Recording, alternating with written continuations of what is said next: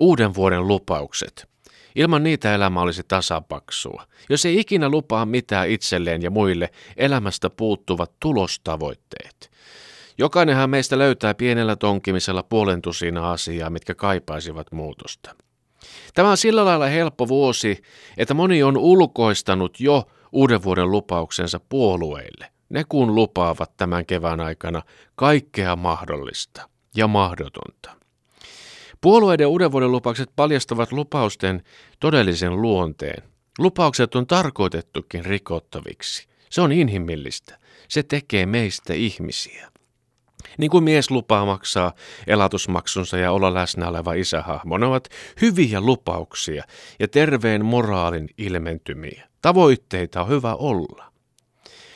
No miten meidän tulisi suhtautua omiimme ja toistemme uuden vuoden lupauksiin, niin että emme masentuisi repsahduksista ja tuntisi itseämme heti huonoiksi ihmisiksi? Tipaton tammikuu. Hyvä lupaus. Riittääkö, jos ottaa sen verran sordiinolla, että ei joudu kuukauteen tiputukseen? Jos syö vahingossa pöydälle kuivahtaneen Irjatädin jättämän likörikonvehdin, niin voiko sen jälkeen soveltaa tapahtuneen aiheuttamaa järkytystä niin, että ottaisi sittenkin sen yhden saunaoluen muumijuoman sijaan? Entä lopetan tupakan polton? Järkevä lupaus. Isossa kuvassa olet jo lopettanut, mutta jos poltat silloin tällöin tupakan piilossa roskakatoksen takana, niin tuoko se yllättäen mieleen kouluaikojen parhaat muistot ja terveen jännityksen, joka muuten puuttuu keski-ikäisen elämästä kokonaan? Jos se hätäsätkä siellä leikkaa yllättävästä stressipiikistä kärjen, niin tuottaako se armonsekainen helpotus lopulta enemmän lisätunteja elämääsi kuin siitä viimeisestäkin tupakista luopuminen? Tänä vuonna liikun enemmän. Huijaanko liikaa itseäni, jos kiinnitän joululahjaksi saamani aktiivisuusrannekkeen perheen vinttikoiran takajalkaan ja syötän nuo päivittäiset datat kuitenkin omaan tietokonekuntoiluohjelmaani? En aloita uutta harrastusta ainakaan, varsinkaan crossfittiä, koska oksettaa jo nyt ja tiedän lopettavani harrastuksen viimeistään helmikuussa lysähdettyä naapurin Anteron traktorin pyörän alle. Eikö voisi riittää se, että kävelen ja tunnustelen hienovaraisesti omaa oloani, valitsen hissin sijaan portaat ja tunnen itseni Veikka Gustafssoniksi, sankariksi. Juha Hurme on sanonut, että keski ei ole varaa käyttää hissiä. Vaikka varallisuutta on kertynyt, ei silti ole enää varaa.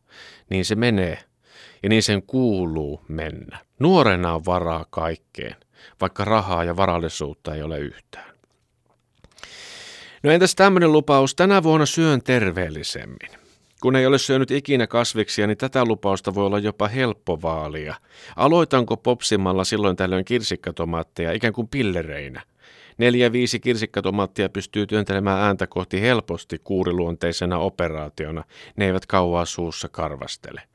Kun ne ovat mahalaukun puolella, voi ajatella muita asioita.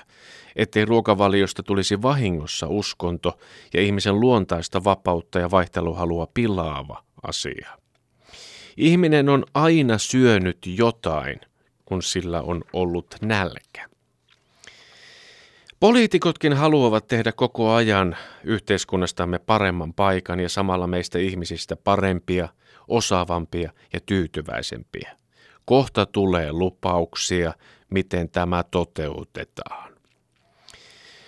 No, lupaanko nyt tässä, että yritän olla tänä vuonna parempi ihminen? Epäonnistun melko varmasti. Mutta jos yritän kerran päivässä pysähtyä miettimään, olenko toisille ystävällinen, kun lajitovereihin törmään – Vältän tietoisesti laturaivoa, varsinkin kotona, siinä ilman suksia.